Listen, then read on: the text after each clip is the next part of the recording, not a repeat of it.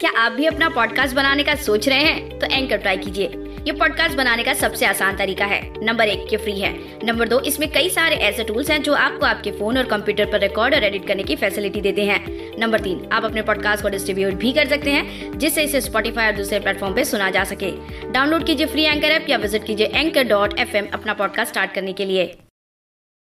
नशा चढ़ गया है उसकी चाहत का दिलो जान पर। नशा चढ़ गया है उसकी चाहत का दिलो जान पर मेहंदी का प्यारा लाल रंग। सज रहा है मेरे हाथों पर। मेहंदी का प्यारा लाल रंग सज रहा है मेरे हाथों पर। क्या खूब बयां किया है शायर ने अपने शादी के माहौल को। हल्का हल्का नशा, जैसे किसी का बेसब्री से इंतज़ार किया जा रहा हो।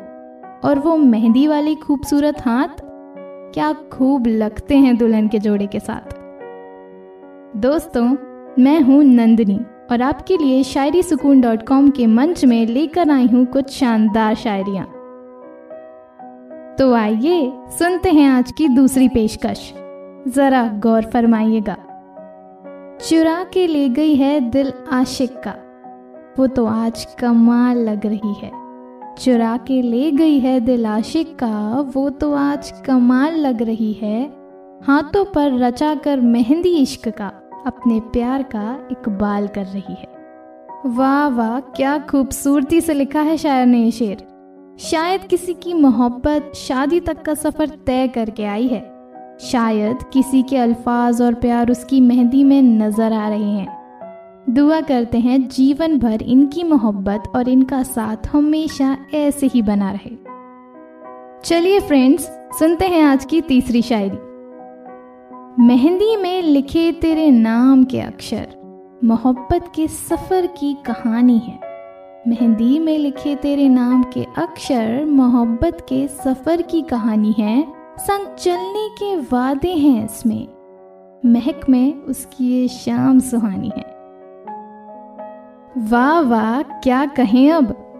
किसी की मोहब्बत काफ़ी लंबा सफ़र तय करके शाम तक आई है। उम्र भर सफ़र में रहने का वादा है मोहब्बत के संग। दुआ है इनका सफ़र हसीन हो और ये साथ यूँ ही बना रहे। आइए दोस्तों, आज का आखिरी शेर आपकी पेशे खिदमत में हाजिर है। बुलाती है पायल मेरे यार, खनखन करता है ये कंगना। बुलाती है पायल, मेरे यार खन खन करता है ये कंगना। मेहंदी लगाई है हाथों पर मैंने। अब तो आ जाओ सजना। आहा, शायर को किसी की खनखनाती पायल बुला रही है। मेहंदी लगे हुए हाथ इंतज़ार कर रहे हैं कि अब वो आएँगे और उनको थामेंगे। मुझे तो बहुत मज़ा आया। उम्मीद है आपको भी आया होगा। चलिए दोस्तों, वक्त हो चला है आज के लिए विदा लेने का। कल फिर मिलेंगे किसी और शायरी पेशकश के साथ। तब तक के लिए सुनते रहें और विज़िट करते रहें शायरी सुकून डॉट कॉम। मेरी आवाज़ में ये पेशकश को अंत तक सुनने के लिए आपका बहुत बहुत शुक्रिया।